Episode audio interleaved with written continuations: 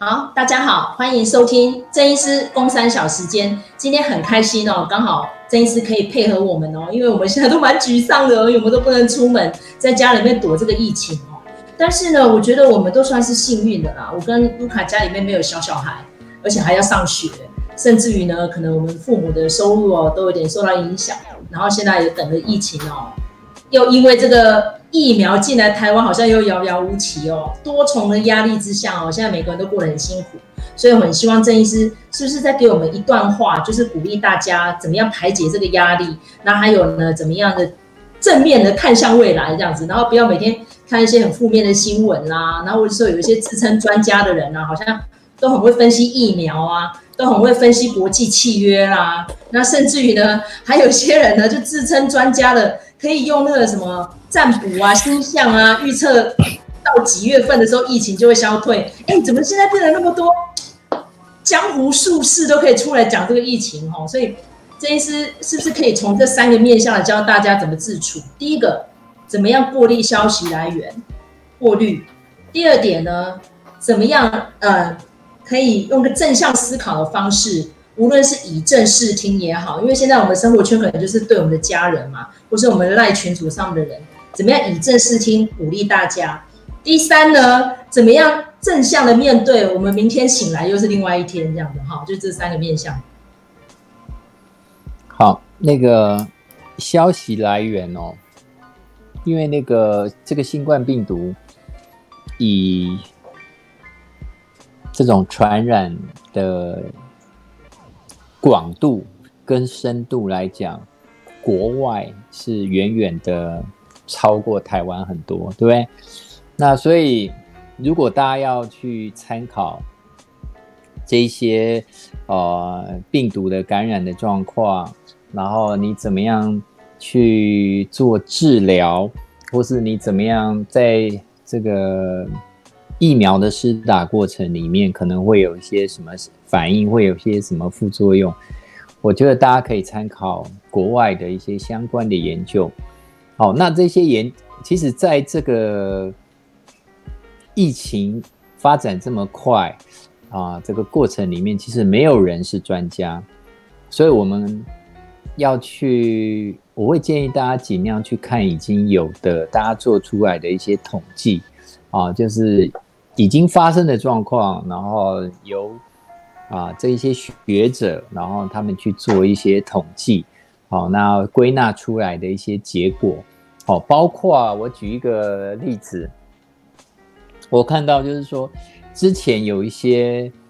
啊人建议可以混打疫苗，哦，可是我们后来看到那个新的啊国外后来去研究，就是发现。哎，你去打了 AZ，又去打这个辉瑞的 BNT，哦，事实上它会产生副作用的几率大概增加呃三分之一以上，就是可以成长到三十四 percent。那你是第一剂如果是打辉瑞，第二剂又打 AZ 的话，它的副作用更增加到四成四十一 percent 以上。那像这种数据，国外呃就是说。在建议混打之前，我们如果没有看到后来的统计数据，我们都会觉得混打好像是比较好，因为混打他们过去呃一开始的研究告诉我们，就是说呃混打疫苗，比如说你打了两剂，然后你再去打两剂同一个厂牌，第三剂是不同厂牌的。你的保护力会非常的完整，好，可是这中间忽略一件事情，因为他只看保护力，没有去看那个副作用。那对某些人来讲，也许他的副作用对他来讲是更重要的一件事情。所以，如果你过去打疫苗，或是你比较年轻的话，你可能要 focus 在就是副作用这件事情。好，但是如果是年纪比较大，你过去打疫苗，好像没有副作用。是不是要混打？你可以再跟啊你信任的医生讨论一下。我们只是建议大家在资料的获取上面，你要去截取哪些你觉得比较可信的。我觉得建议是用已经有科学研究的数据，好，然后给我们的建议。当然，新的研究有可能是推翻前面的，但是我们尽量就是以审慎啊、的态度，然后就是不要这个啊这个也听，那个也听，而且有我觉得很多人到最后很恐慌哈，是因为这个新闻看太多了哈。治疗这种媒体恐慌哈，最好的方法就是把那个电视啊关三天啊，啊你的这个网络新闻啊，你的这个甚至通讯软体里面的那个新闻你都不要看，你就是三天，反正你个人防护做好，好，然后你这个该锻炼身体还是要锻炼身体，然后你吃的要好一点，好，那这个。该补充的营养你补充足够，那心情保持正向，这个我觉得才是，呃，然后等待这个疫苗的施打。好，我们的疫苗当然就是说一开始进来比较慢一点啊，因为疫苗大部分都被大国抢了嘛。那现在很多国家已经打的，就是已经都饱和了，所以在美国他们大卖场，我不，他不管你那个阿猫阿狗，只要去你写个名字，你要打。什么辉瑞或者是打莫德纳，随便你打，对不对？因为它疫苗已经饱和，而且它疫苗有保存的时限，所以接下来疫苗取得其实不会那么难。但是现在我们需要的是抢时间，好，那抢时间这个过程里面，我们就是按照啊政府哦给大家的这个施打顺序，然后你在还没有打到之前，你。尽量就是不要去减少不必要的接触，然后不要这个不必要的移动，好，然后，呃，让这个群体免疫主要由疫苗来达到，而不是借由这个传染，啊，来达到这个群体免疫，啊，以上给大家这个建议，好，那不管怎么样，啊，这些一定会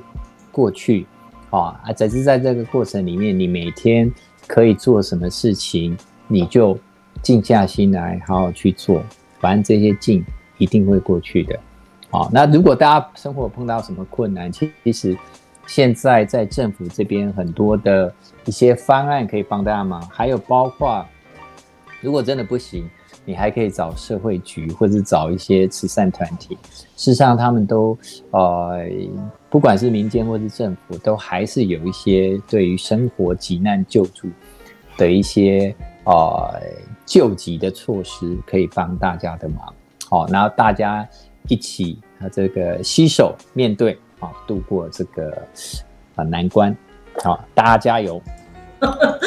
我觉得这一段听了很感动哎，真的很感谢郑医师，真的，因为其实我自己个人就是一个很容易情绪化的人，跟听众朋友们直接做剖析啦，我承认我是这样的人，然后所以呢，变成我每天呢早上起来，比如说弄弄我的猫狗啊，打扫家里完之后。我就不知道我今天要干嘛了耶！像你看，如果以前没有疫情的时候，大家 Google 都排得满满的嘛，今天要见谁、跟谁会议，什么什么点点。现在我就觉得好像生活一整个怅然若失，我真的不知道明天到底我还有什么样的贡献可能。但是刚刚郑医师已经给我们了一个方向了，就是日子还是要过。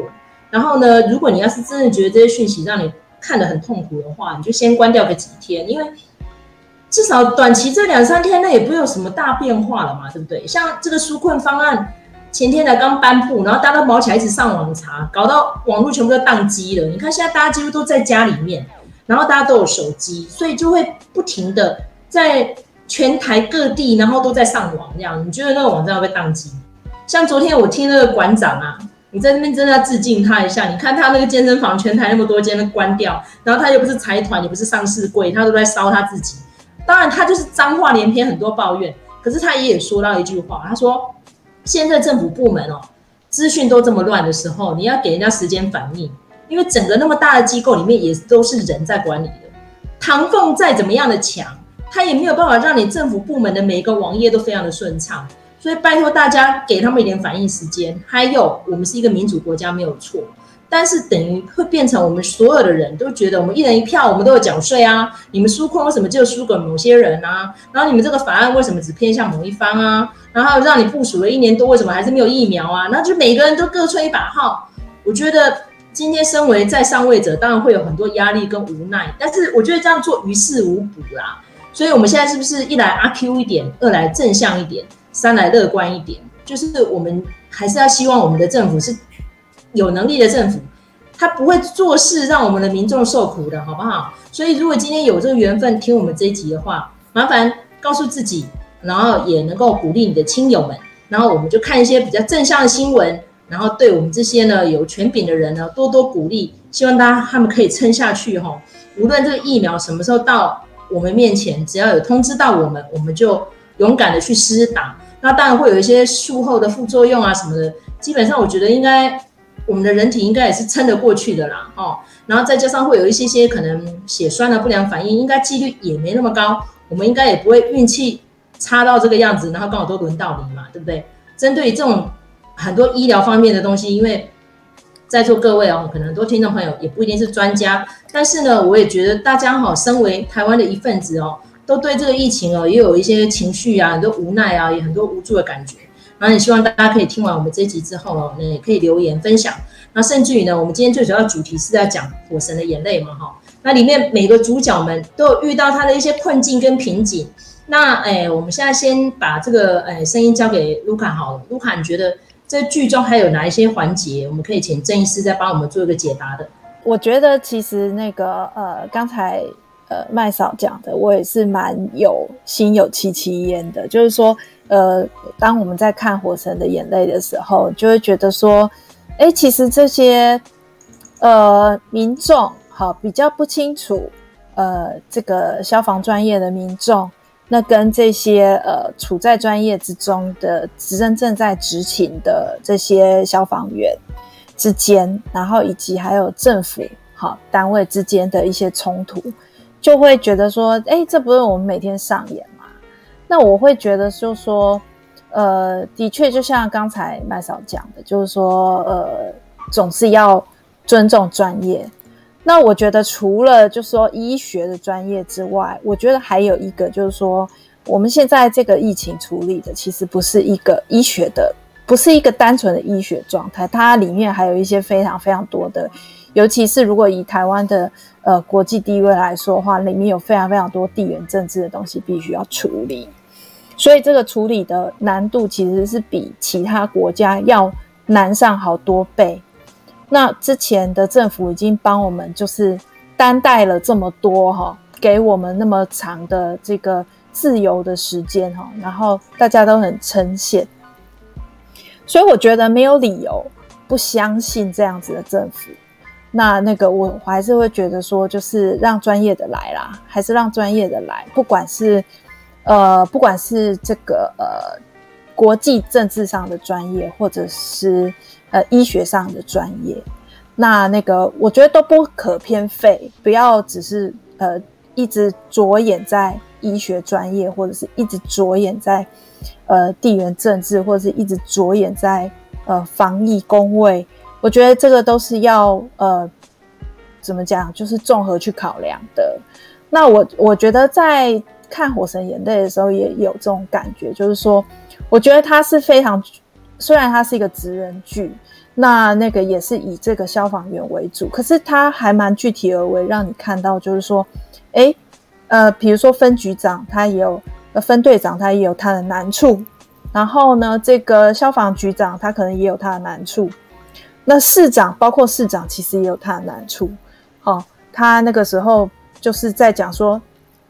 那个丁宁他有一场戏呀、啊，就在讲说那个就是大家在外面吵成一团，到底是要补助什么？然后他到最后就下了一个结论嘛，就说啊，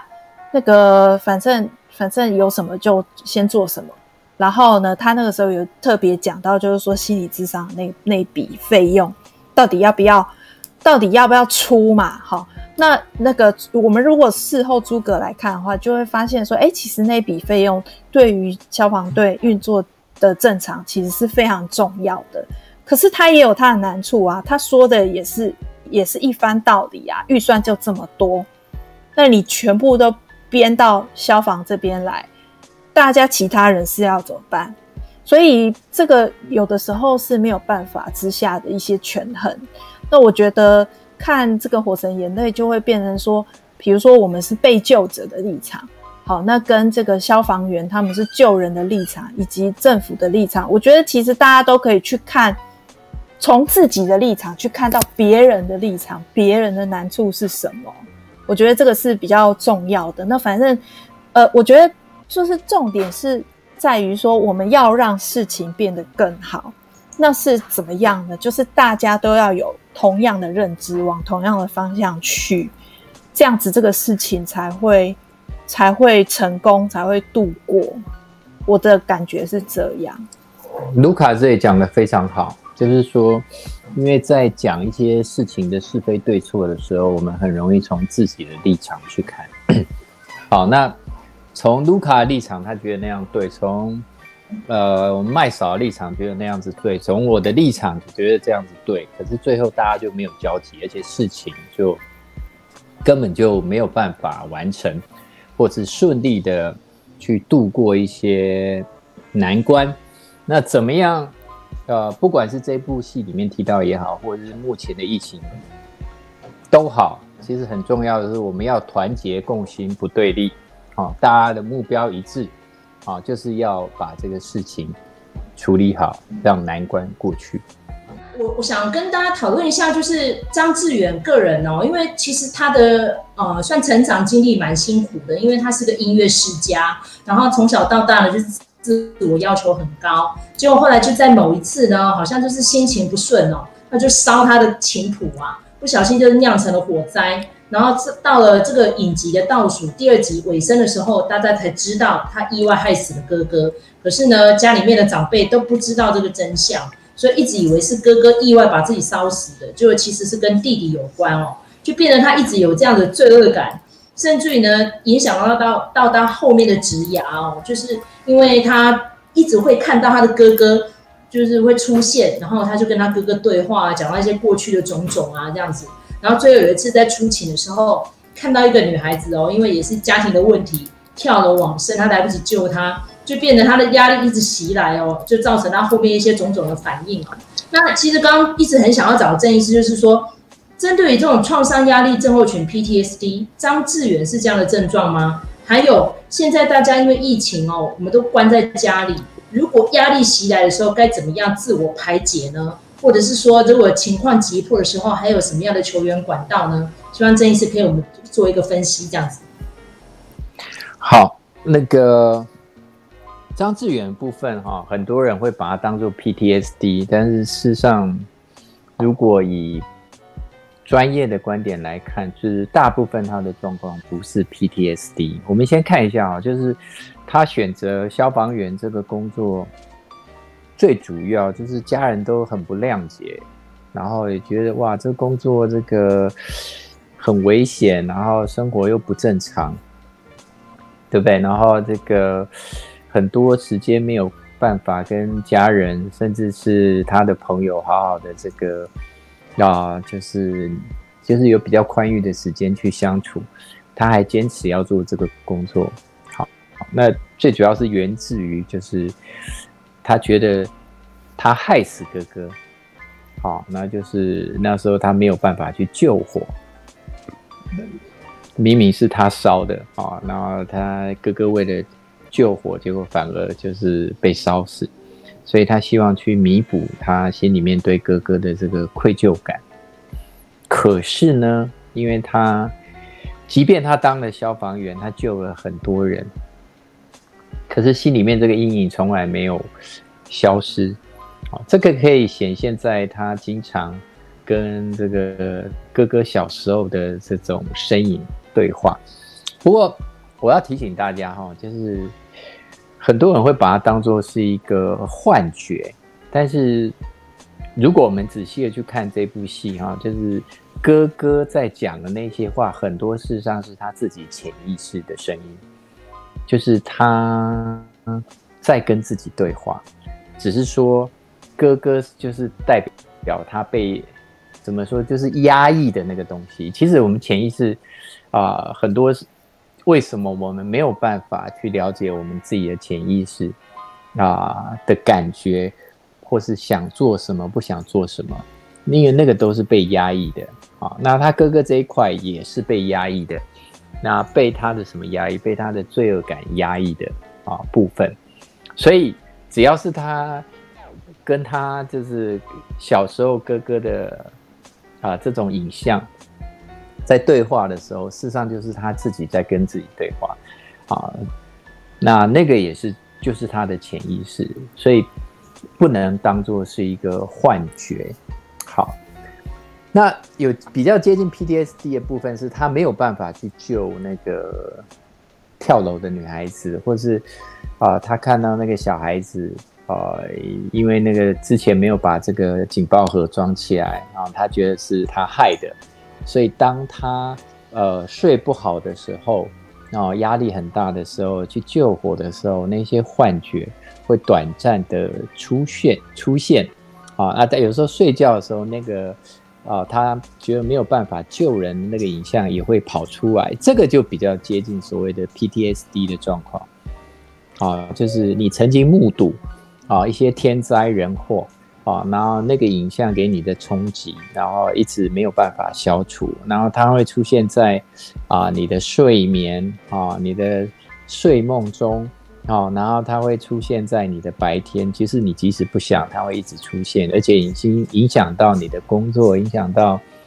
啊你的啊学习，影响到你的人际关系等等。我们可以说那是 PTSD 啊，那。很多人说他是不是神经病啊，或是精神病？呃，在我看起来，其实是比较呃不像。他如果有的话，也是一个短暂的精神病，就 brief psychosis。短暂的精神病是在你没有睡好的时候，你会短暂的出一些出现一些妄想或是幻觉。但是当你有睡好的时候，你那些状况过去了，你那些妄想或是幻觉你就消失了。好，所以当他有跟他爸爸坦诚，他小时候啊、他觉得对哥哥的这个愧疚或是罪恶感，跟家人沟通，然后之后可以好睡，之后那些幻觉没有再出现，那这些所有的症状就很快的，其实就会没有啊。所以我要提醒大家，他不是一个那种全然的典型的 PTSD。啊，那他有没有一些精神病的体质？Maybe 有。好，那他从小的自我要求高，那是因为他一直跟，就是被拿来跟哥哥比嘛。但是因为哥哥的音乐天分很好嘛，包括另外一个角色那个子琳，啊，他自我要求高，也是因为他妈妈老是用一个虚拟的哥哥在跟他。啊，在跟他比较啊，让他觉得就不能输啊，输了就丢脸啊，输了就让妈妈很失望啊，啊，很多自我要求高的就是啊，当然有人会自己自己就是，即便家人没有要求，或者家人没有对拿他跟别人比较，有少数的人就是他争强好胜的那个潜意识非常强啊，他就是一直会拿自己跟别人比。啊，但是有不少为数不少的，就是像这戏里面呈现的，啊，是因为他比较在乎的这些家人会拿他去跟别人做一些比较，让他觉得自己不够好，所以要力争上游这样子。好，那再来的话就是说，我们想要询问一下哈，如果真的，嗯，比如说像在这电影里面呢，遇到那么多的长官，遇到刁民。然后遇到整个制度面的不合理，那其实当下我们还有很多种方法可以处理的吧，不是逆来顺受吧？像我很佩服，就是林义阳在里面都一直试着要去帮大家争取这个公平与正义。比如说，其实像呃里面有一个是必须要破门而入的，搞到变成说我们要自己去赔那个民众的大门，怎么会搞成这个样子呢？那么多的环节都没有人愿意去帮第一线的消防弟兄们争取权益吗？让他们要自己去解决这些事情吗？我觉得这真的很不公平哎！我我想在破门这一幕哈，其实有一呃有一个场景，就是呃这个汉秋色嘛，对不对？哎，他要破门之前，他他手其实有去摸那个门，对不对？对。如啊，以他们专业来讲，如果里面真的在起火，哦，当然如果小火可能感觉不出来啊，如果已经就是真正的是大火的话，他。一摸那个门，那个门绝对可以传热的，就是那个门会让他觉得哇，里面原来是有什么东西在烧的。可是他在摸的时候，其实他那时候有犹豫，他觉得里面没有东西烧，所以那时候他就觉得不应该破门。好，可是呢，谁一直要他破门？那个管理员嘛，对不对？或是那个管理员对，还是主委？主委了哈，好像是总干事那种的啦嘿。好好 OK，应应该总干事晚上应该不会上班了，通常是那个主委。嗯，好，那主委就是大家选出来的嘛。好，那可能这个住户跟大家相处都不好，那这这个住户的记录也不好，好，所以大家会担心。好，但是。啊、呃，这个邱 Sir 在当时，他以他的专业判判断，他觉得他其实那时候他并不想破门，可是他为什么让他破门？就是里面有一句嘛，如果里面烧起来，然后去烧到其他人，难道你要负责吗？对不对？对。然后大家很多会就是驱使我们去做我们不想做的事情，是基于一个恐惧。好啊，当我们那个恐惧感，就是没有办法去面对那个恐惧的时候，我们就被那个恐惧驱使，然后去做这个事情。所以你的一些正常的什么专业判断啊，或是哦应该有的常识的认知，你就会离你很远。好啊，当然就是在这个戏里面，他就提到在在在危险的时候，而且人在急的时候，啊，尤其是家属很急。或者是说啊、住户很急，啊，或是一些关系人很急的时候，哦、我们一线的这个救护人员或是消防队员，我们如果没有办法面对啊家人的这种焦急，好，然后我们也被那个也被那个焦急，或是紧张，或是担心，或是恐惧、害怕感染的。那我们就会跟着做一些，就是失去我们专业的判断，大概是这样子。所以，哦，你说怎么样在这个当下，然后能够做一个比较好的处理？哎，这里面一直有一个东西啊，就是说那个外行指导内行嘛，啊，尤其是在救火的现场，或者是救灾的现场。或者是救人的现场，啊，大家不了解啊，只希望去避免他们不想要发生的状况，哦，那就在旁边下一些这个外行人的指导棋，好，那这时候可以做什么？其实我我会觉得，如果在专业上面，就是有一些人他就是专门负责处理民众，好，就是他比较会安抚，他会用一些词。然后去让大家可以安静下来，好，那当然有时候一急的时候你，你我我我不觉得在消防队员会有这种任务编组了，好，但我觉得就是，啊，如果可以的话，就找一两个比较啊沟通能力比较好，然后比较会讲话的，他在这个啊比较比较大的这个救灾现场。他就是，万一民众有一些反应或什么，由他出来啊，去跟大家沟通哦，然后请大家就是，呃，不要讲稍安勿躁，至少可以就是尊重专业的救灾这样子。好，对，我觉得这个收尾真的太棒了。这别家 YouTube 不一定会讲到这么正面哈、哦。那我觉得这个整个《火神的眼泪》看下来哦，例如说壮烈牺牲林义阳。虽然说他英年早逝，但是他的同袍们继承他的遗志哦，也继续在推动这个制度的改革。那尤其是呢，那个议员哦，那当然在剧中有点美化了，他愿意扛起他的政治责任了，就直接辞职下台了，甚至愿意提出这个法案去改善这个呃消防队员的相关福利哦，跟他们的装备，然后甚至于呢，可能他们的执勤上面哦，这个职务的分派哦，这些可能到时候都会有一个非常正面的呃改革方向。尤其是这个捕蛇捕蜂这件事情哈，因为其实，在各个政府机关哦编制上的问题啦，例如说像中南部很多县市哈，他人员上面还是要去交给消防队员来处理，但是你不给他们训练，直接叫他们去捕蛇抓蜂，我觉得那个真的是非常危险的一个工作。你看里面的国胜学长，那咬到那个手指都截肢了哦。所以如果你要他们做，就是要给他们一个训练方式嘛，并不是所有人都会去抓毒蛇。